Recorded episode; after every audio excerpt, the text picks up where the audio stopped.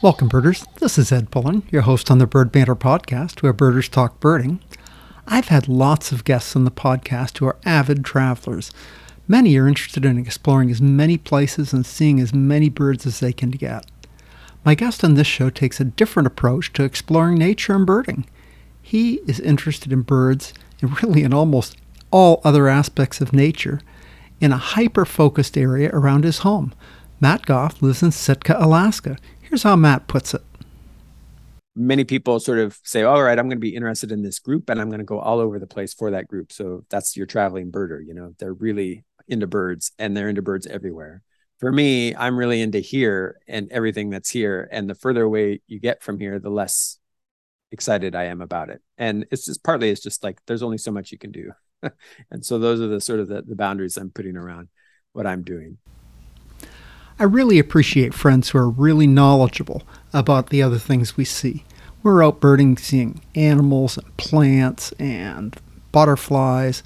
Everything is really cool, but I have to say, I just am not very knowledgeable about most of those things. My good birding buddy Ken Brown is a good example. He'll often point out a butterfly or a tree or a mushroom or a wildflower or whatever we come across and name it, and maybe tell me some things about it. And I wish I had the drive to learn about these things too. I just have had trouble getting focused on learning about a broader swath of things natural. I've not met many others who have the type of broad-based interest that Matt has. One who comes to mind is Mike Denny. Mike was a previous guest on the show on episode number 63. You can hear more about it on that episode. And Mike seems to have an incredibly broad-based knowledge and just seems to know everything about everything.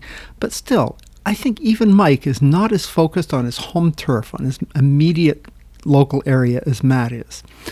Enough said. I think you'll enjoy hearing from Matt Goff on the Bird Banter podcast, episode number 136. Welcome, Matt. Matt, welcome to the podcast. You were recommended to me by John Anderson, a friend from Olympia, who I think you met on a birding trip. And he said, boy, it'd be fun to have you talk with somebody who has their own radio show. And I said, sounds good to me. So, Matt, welcome to the podcast. Well, yeah, thank you. Thanks for having me. I remember meeting John. It's really the only trip I've ever done specifically for birding. We went to Adak and with my son. It was prompted by my son who was really into birds, and otherwise I probably wouldn't have gone. But how old is your son now? He's turning 21. Well, probably by the time this airs is out there, he'll be 21. So he's okay. Still, I think would be considered a young birder. But yeah, as that goes, yes, it depends on your age. You know, if you're 13, you might not say that, but if you're my age, he's definitely a young birder. Yeah. He's got a bit more ambition than I do. He recently, last month, I think, got his second first state record at the age of 20 still. So I still don't have one. I've been at it a lot longer than he has. a first Alaska state record is something, because a lot, I mean, you've got the people out in the islands like Adak and Attu and Gamble. They get all the crazy stuff from Asia. And, down where you are in Sitka, you get a lot of I'm guessing you get a lot of overshoots from British Columbia, Washington, the West Coast. Yeah, it's more often the unusual birds are those, and especially in the fall. This one that he got most recently was a pelagic bird. He got a job working on a fishing boat. So he's out not like far offshore, but there was a wedge-tailed shearwater that showed up, which was the first record for Alaska. His other one was in the fall. It was a Leconte sparrow. Very nice. Not one anybody expected to show up here, but he happened to find it and get pictures, and so that was it. Very nice. Leconte seems to be one of those birds that just shows up in bizarre places. Yeah, I got a Leconte sparrow. I didn't find it. I chased a Leconte sparrow to Seattle at a Discovery Park in Seattle a few years ago. Just popped up there like, what's it doing here? Who knows? But yeah, anyway. The joy of birds, I guess, is the lottery aspect of it. At least part of it is, that what do they say, intermittent reinforcement, where you go out and then every once in a while you get the big prize. Very nice. Yeah, wedge-tailed shearwater. I'd love to see that. I'm going on a big pelagic trip coming up on Labor Day with a friend of mine. There's a company that takes a boat out of San Diego on a boat called the Searcher. and they do a 5-day pelagic.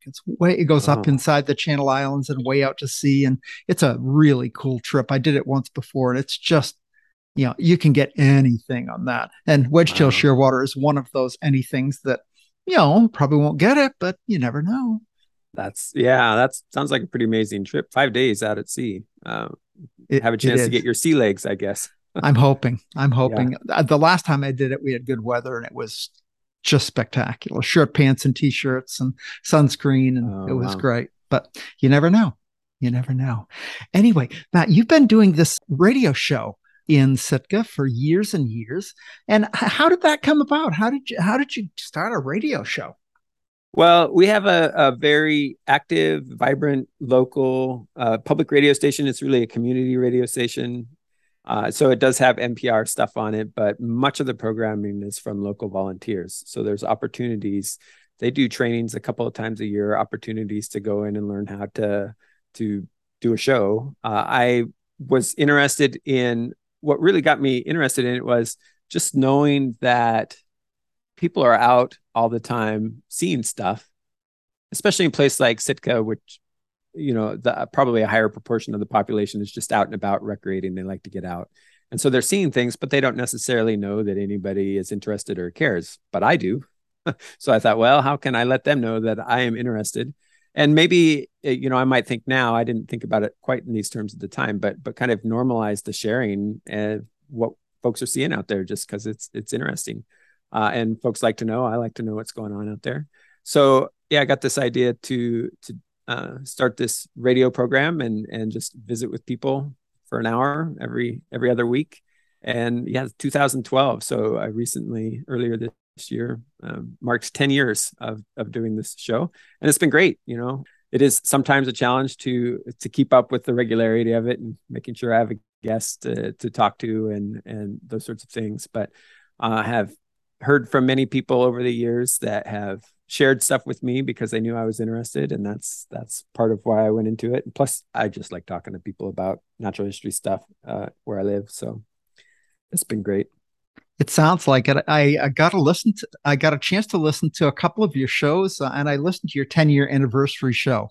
And while I was listening to that, I realized I'm talking to a birder, but I'm talking to a naturalist. I mean, you've done things I'd never even heard of, like a bio blitz and an all species big year. You guys talked about those things. Tell me what a bio blitz is. Yeah, bio blitz is often there's one they happen periodically. Usually what it is, it's a day or a weekend. Sometimes they can be even a little bit longer. But the idea of a bio blitz is to sort of intensively document as much as you can. In birding equivalent, it's like a big day. You know, or what do they have? Those sort of semi-competitive things where teams go out. But a bio blitz is usually, it's just like, how much can we all get? And you can do them in a lot of different ways. Often what people will do, if it's pretty well organized, I think there's one that's regularly happens out of Whistler. My brothers participated in that in southwestern BC there.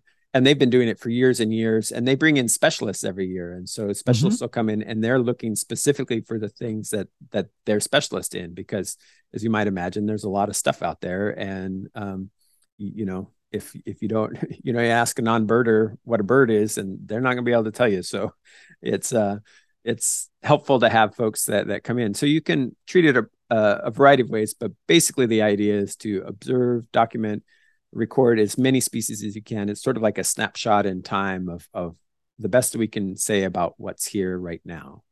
And so that's the BioBlitz. Yeah. Do people go to a microscopic level? Does somebody dig up a drop of muck from the bottom of the ocean and see how many different, you know, protozoans and various things they can find? Or is it more bigger stuff? Well, yes. It really just depends on the participants and the organizers. If the organizers are interested in supporting that and they have people willing to do that, then absolutely anything alive, you know, can be part of that. But the BioBlitz that we did here, I don't think there was too many people that were into those things. So we just didn't have the resources. It would have certainly the species, if anybody had been, those species would have gone into the species totals and species lists.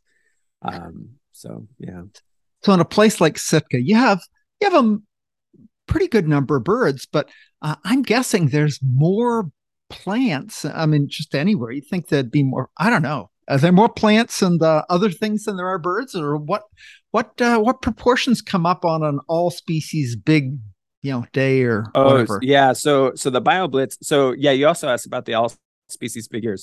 So the thing that was frustrating for me about a BioBlitz is I wanted to go with several different experts to learn about the stuff, mm-hmm. but you have such a limited time window. You can go with like one or two, and so you don't really have the opportunity. And I having been involved in birds and birding for a while as well, was very much aware of the big year idea, where you mm-hmm. see as many birds as you can in a right. big year. And so I kind of blended those two things and thought, well, if I had a whole year, then we could bring in, specialists throughout a year. It didn't end up working out that way when we tried it, but that was the idea.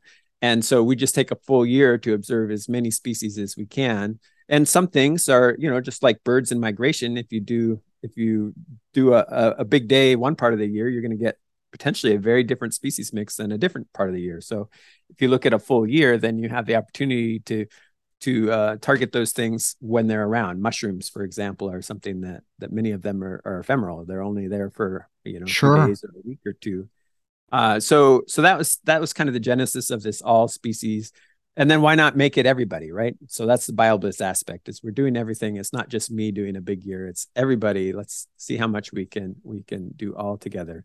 And so that was the idea. Probably there's a couple of 100 bird species that show up in any given year. So there's the mm-hmm. regulars, and then, you can expect to find vagrants. You just don't know what they are mm-hmm. Going to be ahead of time. So I would say a couple 100 species of birds in a given year is roughly what you might see. My best year so far here is 179. Mm-hmm. which I got last year. But, and that's if you include some offshore stuff and that kind of thing as well. Sure. Plant wise, there's vascular plants. I would say it wouldn't be hard for me to get 300 species or so in the same area that I'm birding, and so covering similar amount of ground probably. Right. And that's the ones that I am familiar enough with that I could get. There's probably more like 400 and maybe more. And then you get into lichens and fungi and bryophytes, so mosses and liverworts, and then insects, and then all the things. It expands dramatically. I think so far I'm not quite to 2,500 different taxa that I've documented. Taking pictures of and posted on iNaturalist kind of thing is how I keep track. So and there's lots more that I haven't documented and sure. seen. So when a group does something like a BioBlitz, do you set up an iNaturalist page that everybody shares to? Is that how you count it all? That is not what we did at the time, because iNaturalist, so we did this BioBlitz here locally in 2012, but I think that is often what people will do. So then you just have spreadsheets of people, somebody's got to track this. Sure. But yeah, iNaturalist makes it a lot easier, because you can get people out there with their cell phones just taking pictures and putting them directly into the app, and then it automatically compiles them all. And it depends a little bit on how much you're going to depend on experts, where you're going to need collections for them to review and those sorts of things. Like birds, you don't need that, and most plants you don't need that. But there are some groups where you have to have it in hand and do the work. Sure. And so it depends a little bit on that, but iNaturalist does provide a platform that makes it a lot easier to keep track of some of those things. Yeah, eBird has gotten so that on Christmas bird counts or pretty much anything like that, big years, big days, eBird's become the standard, pretty much the gold standard, I think, for anything like that.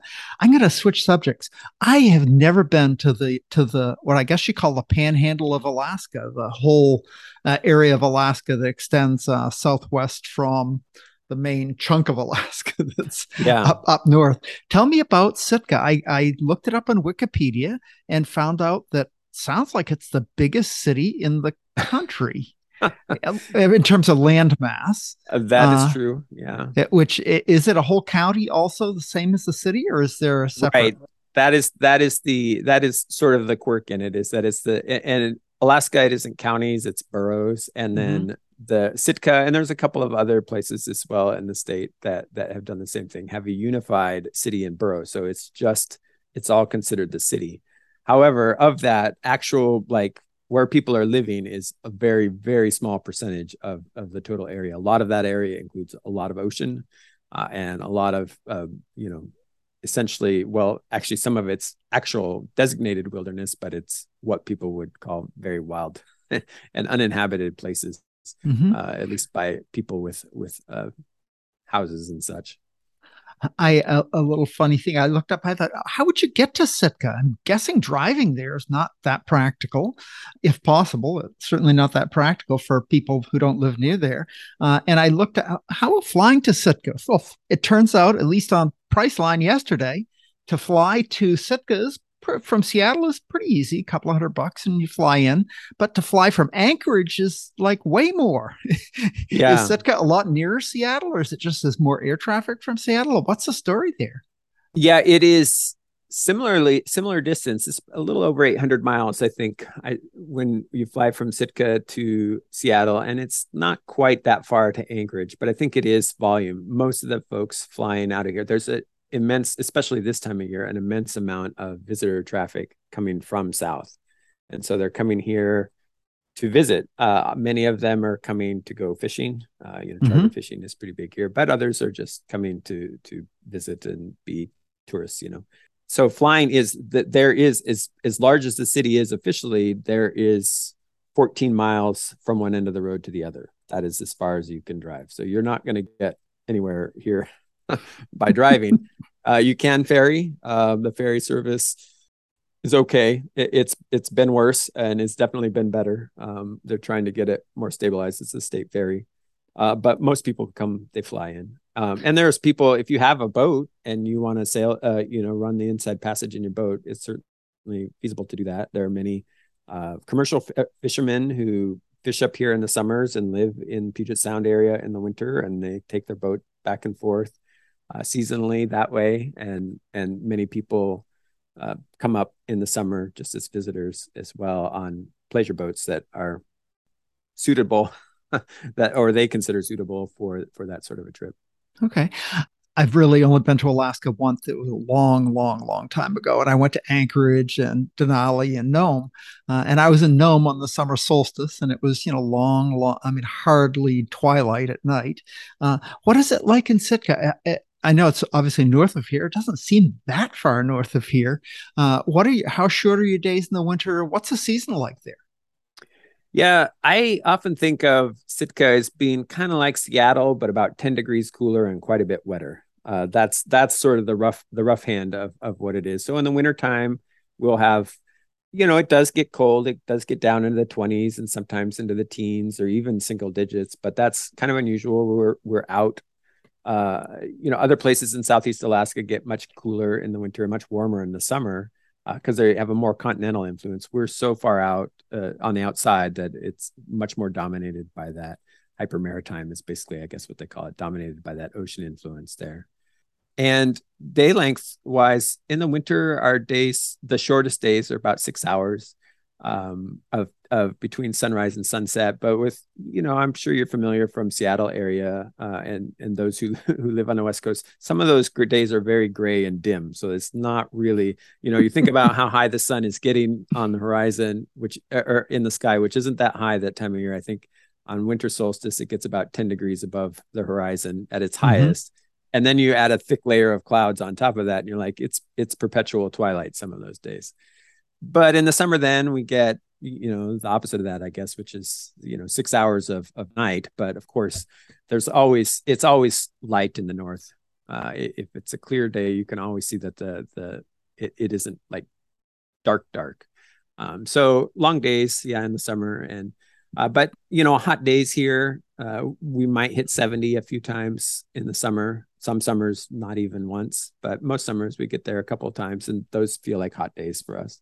Much more typical is 50s, upper 50s and lower 60s. So just a fairly mild weather, coolish mild weather with a lot of rain almost all the time. Yeah, our dry season, what passes for a dry season here, we still average 2 to 3 inches of rain a month. And that's June. Then the fall is our wettest season. And that can start as early as August, but the most sort of classic fall weather is typically expected in October, November, and then we're getting like 13 to 18 inches of rain a month. And topography matters, of course. So I think in the Seattle area, you know, there's a big gradient. Like some places, not that far apart, get very different amounts of rainfall. So sure, the totals that I'm saying are for the airport, which is probably one of the drier places because it's further away from the slopes and that. But that's what we have the data for. So yeah. So Matt, you are an avid birder in the Sitka area. How did you get started in birding? Tell me your birding story. Well, yeah, it's interesting. The birders that I've met have tended to be traveling birders because they're coming here. I am about as locally oriented a birder. I had mixed feelings about going to Adak because they're going to be the first birds on my list that I hadn't seen in Southeast Alaska. And there were only 3 birds of the 200 and some I've seen that weren't in Sitka. And so I have a sense of my sense of aesthetics is that I really prefer, like that's the list that matters the most to me.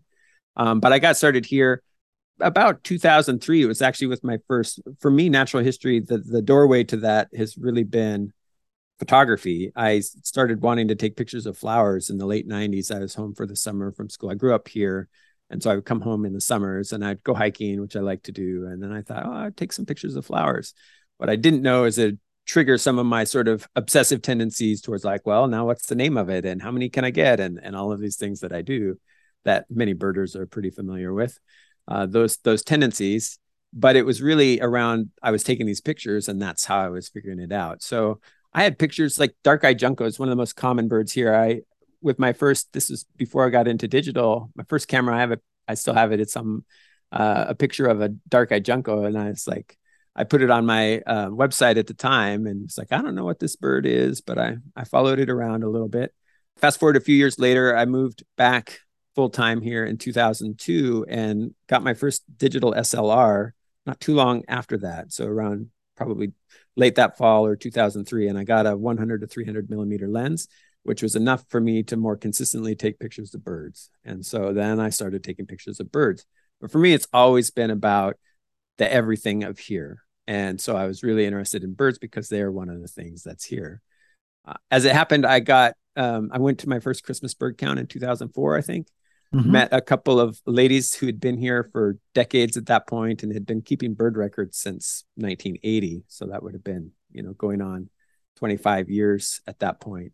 And I feel like they kind of took me under their wing a little bit. I'm not sure what they saw in me or whatever. And I know that they actually, encouraged many people in birding over the years, but I started visiting with them and getting to understand the history of birding here or birders here and the records. And really that was something that interested me. So I started compiling, looking at the information they were having and new and compiling my own and those sorts of things. Now eBird's making that easier with contemporary observations and so forth. And just like, building a list, what's the checklist for Sitka and doing those sorts of things. And so that's kind of how I got started. Really still, I like to take pictures of things. Now I know the birds well enough. I don't try and take pictures of every last thing every day. It's the new ones I definitely want pictures of, but that's kind of how I got started, I guess. Very nice. Very nice. Now there's a website that I've kind of learned about you and your show and such, Sitka Nature. Is that the show is that your website or is that the website of the, that's your website? I wasn't sure if it was of the TV station's website or your website. No, that one's mine. The radio station here is Raven Radio, appropriate for birding podcasts, KCAW. So I guess KCAW, they get Raven Radio. So it has its own site, but yeah, the show is, I do it for the radio station, but I've since the beginning posted it on my own site for folks to listen to if they like. If I were a little more, social web savvy, I'd probably have podcasted it at some point along the way. But that site, I have what I also call my photo journal there. And it's really, I've kind of struggled to figure out how best to do it because I'm not sure everybody wants to read. Basically, they're my daily journals, and mm-hmm. I don't always keep up with posting them. But like for me, sometimes I just feel like, these must be kind of boring to people because I'm just like, it's not very refined. It's just like, here's what I did today kind of things, and here's some pictures that support that. But I've always just, it's put it up there on online and had intentions of refining it and having things that are a little more digestible for people. But I take a lot of pictures. I've done some recordings and I post my radio shows there. And it's a way for me to just kind of keep track of everything and have it be accessible. And so when I'm talking to somebody about something, I'm like, oh yeah, I saw that thing, and I can pull it up on my website and show them and those sorts of things. But yeah, I've been doing that for, boy, I mean, in its current iteration, maybe only almost 20 years, but another 5 in various other forms as well before that. Well, I saw it. That's cool. I have to say, I've toyed with different websites over the years. I'm a family doctor, and I had a drpullen.com website where I just wrote about anything related to medicine that interested me, and that's no longer exists. But anyway, different things. And websites are cool. I think they can be really fun and are, you know, pretty easy in terms of if you're going to be into anything technical IT, they're not that difficult. Anyway, I'm going to kind of switch it up again. You said that you really have birded around Sitka, pretty much Sitka, almost exclusively. And then it sounds like you broke your rule about e-birding. I saw you were in Seattle the other day. Yeah, that wasn't for birding. I had to decide whether to keep my eBird streak, checklist streak, or solely my map, so to speak. And I decided I valued the streak more than I valued the clean map, because it's easy enough to just only look at my Alaska observations or Sitka observations. Sure. So I kept my streak going. But yeah, my daughter wanted to go see Comic-Con, which was happening. And my brother lives in Seattle, so we went and stayed with him and spent a day there. And nice. Yeah, my observations there were mostly just at my brother's house, the birds that were moving around. And they're, you know, we don't have black-capped chickadees here in Sitka. So it's interesting to hear them, but pretty much all the other birds that I was hearing or seeing there were ones that it's part of an extension of the same ecozone. There are definitely birds that are there that aren't here and vice versa, I'm sure, but a lot of overlap in species.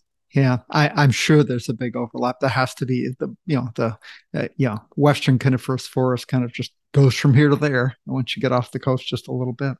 Anyway, so you mentioned that you've, I saw on your website that kayaking is kind of a big thing in Sitka. Do you do much kayaking? I don't do too much kayaking myself. The sort of sitting in a kayak for a while, like, puts one of my legs to sleep, and then it's not so easy to stand up. And then if the waves are coming in a little bit, it can be a little bit tricky. And so I do enjoy getting out on a boat. There's definitely you don't even have to go that far. You know, the beauty is, like I said, my son is fishing. He's a deckhand on a charter boat, and they're going, you know, it's quite a few miles out of town, the harbor, but really not much more than, you know, a few miles offshore. And he's been seeing shearwaters and albatross and many other species. So it's a pretty rich bird life on the sound. So it is great to get out. If people enjoy kayaking, the other thing that puts me off a little bit from kayaking and birding is I really like to take pictures, and saltwater and camera equipment don't mix so well. So I would need to get like a super zoom, a decent super zoom that I was willing to sacrifice if it came to it, kind of thing. Like, I wouldn't be too brokenhearted about it, because it would really frustrate me to see birds that I couldn't take pictures of, because that's kind of how I do things. So that's how you roll. Very cool. Yeah. I just got a new camera, so I'm excited about playing with it and figuring it out. You know, digital photography is so, it's just easy these days. Yeah. I mean, to be, maybe not easy to be really, really good, but easy to get some fun pictures.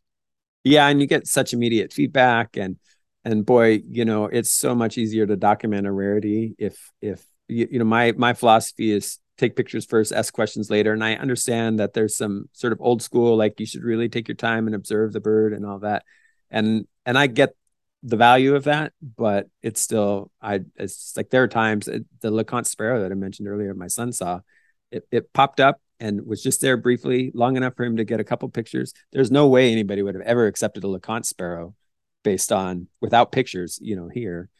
For sure. He got pictures that were diagnostic. You know, nobody's going to publish them in magazines as pretty pictures, but they were good pictures for documenting. And so, yeah, that's just, and I enjoy photography, so that makes it easier also. Yeah. So Matt, getting back to the birds of Sitka, what sort of vagrants show up there? You said overshoots from the south, or do you get Asian vagrants way in there? What happens there? Yeah, it's interesting. And maybe this is true elsewhere as well. In some ways, the best vagrant season is October, November, and which is kind of took me a while to realize that, but one year we had this massive influx of warblers, and around that time, and they concentrated. And maybe part of it is that there's limited space. There's a hill downtown that has a bunch of maple trees on it, and those maples most years keep their leaves into November.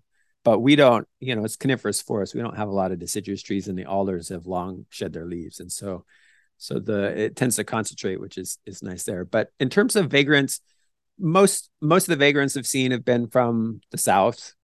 Birds going the wrong direction, the occasional spring overshoot, but I think fall birds are often going the wrong direction. We had a couple of gray catbirds here last year. There was a ruff that showed up, so I guess that's more of an Asian bird. In the past, we actually had a spring common cuckoo one year. There's been a rustic bunting from Asia, brambling a couple of different times in the time I've been birding. A dusky thrush showed up one winter. That's the only Asian bird I've actually found.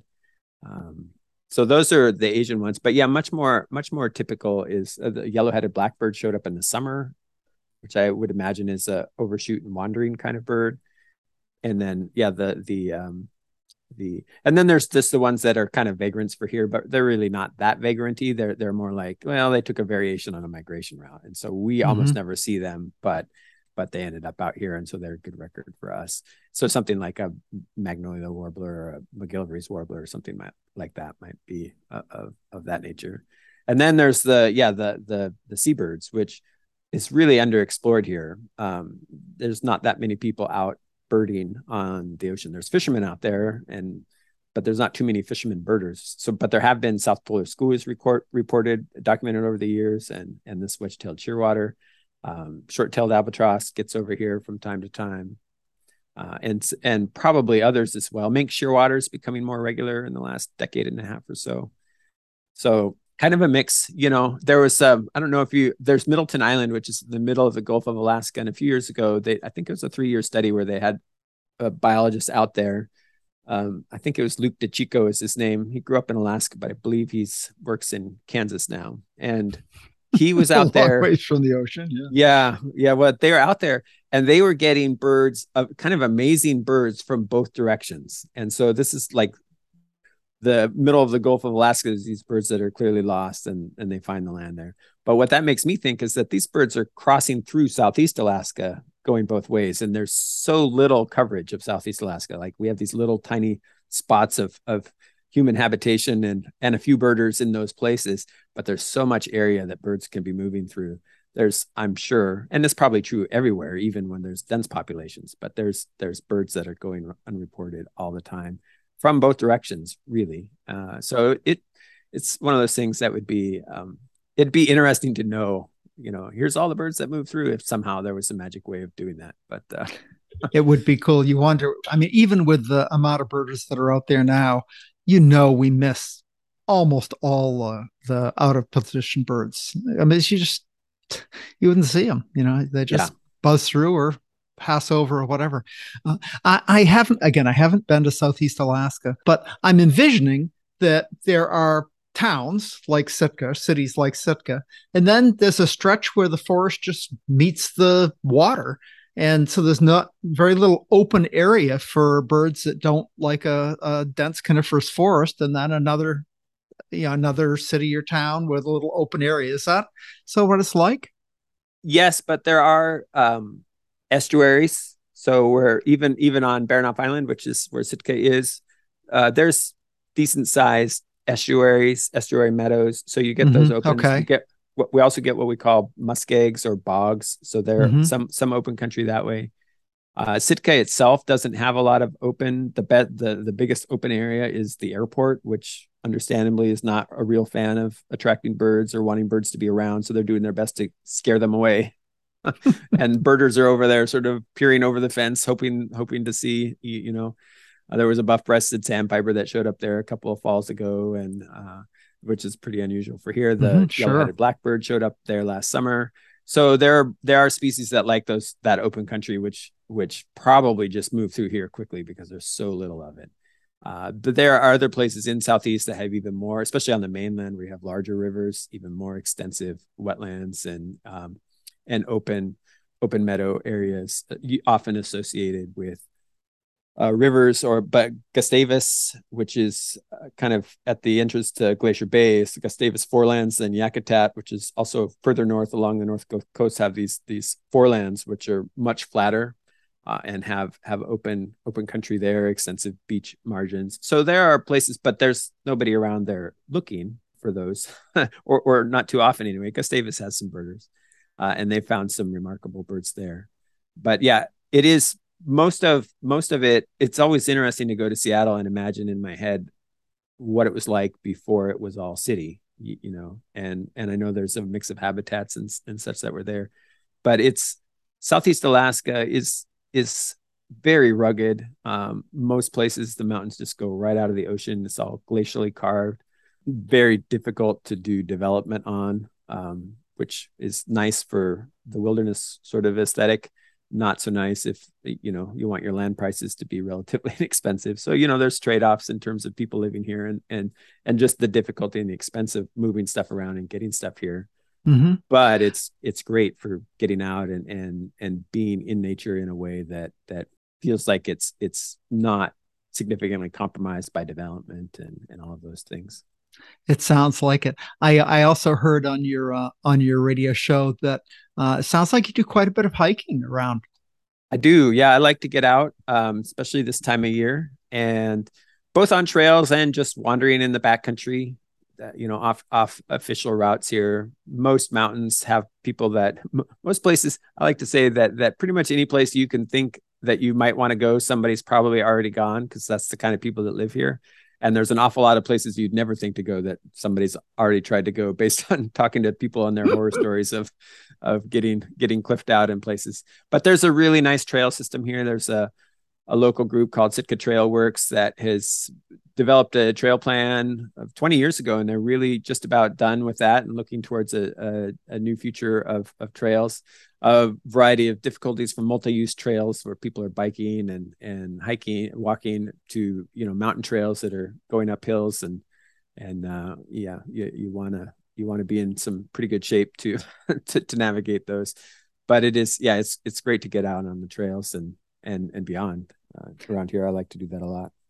Yeah. The other thing that impressed me is, I think that's the right word, impressed me on listening to a couple of your shows, was that it sounds like you have a really broad educational or knowledge base, at least background in a lot of the natural sciences. What's your educational background, and what do you do for a day job? Yeah, my background is actually math and statistics, if you can believe it. I haven't taken a formal biology related class in a long time. Actually never since high school. I did a couple of workshops for stuff. I'm just really interested and really curious, and I like talking to people. So, like, for example, my radio show gives me an opportunity to talk to people. I kind of a couple of broad classes of folks that I speak to. I speak to people that are just enthusiastic about the outdoors and getting out, and curious naturalists, or just outdoors people. And then also people that are specialists in something in particular. And so I get to learn by tagging along with them and talking with them. And so really I'm very curious and very interested in anything that's here. Many people sort of say, all right, I'm going to be interested in this group, and I'm going to go all over the place for that group. So that's your traveling birder, you know, they're mm-hmm. really into birds, and they're into birds everywhere. For me, I'm really into here and everything that's here. And the further away you get from here, the less excited I am about it. And it's just like, there's only so much you can do. And so those are the sort of the boundaries I'm putting around what I'm doing. And I used to teach and still do on occasion math, a local college here that shut down some years ago. And since then I've done a variety of different things to pay the bills, working over the internet, teaching as an adjunct, and really, you know, whatever opportunities come up, and help pay the bills. But mostly I'm just interested in living here and being able to get out and experience and connect with and learn about everything I can, the natural world here. Well, it sounds like a good life you've put together for yourself, Matt. I really appreciate to get the chance to talk to you. If somebody wanted to reach out to you, what's the best way to get a hold of you? Well, yeah, through my website's probably the easiest way, is sitkanature.org. And my email that the primary email, I think there's contact information. You can leave a comment there on any of the pages. I'll see it, or you can send me also email. sitkanature@gmail.com is my main email address that I'm using right now.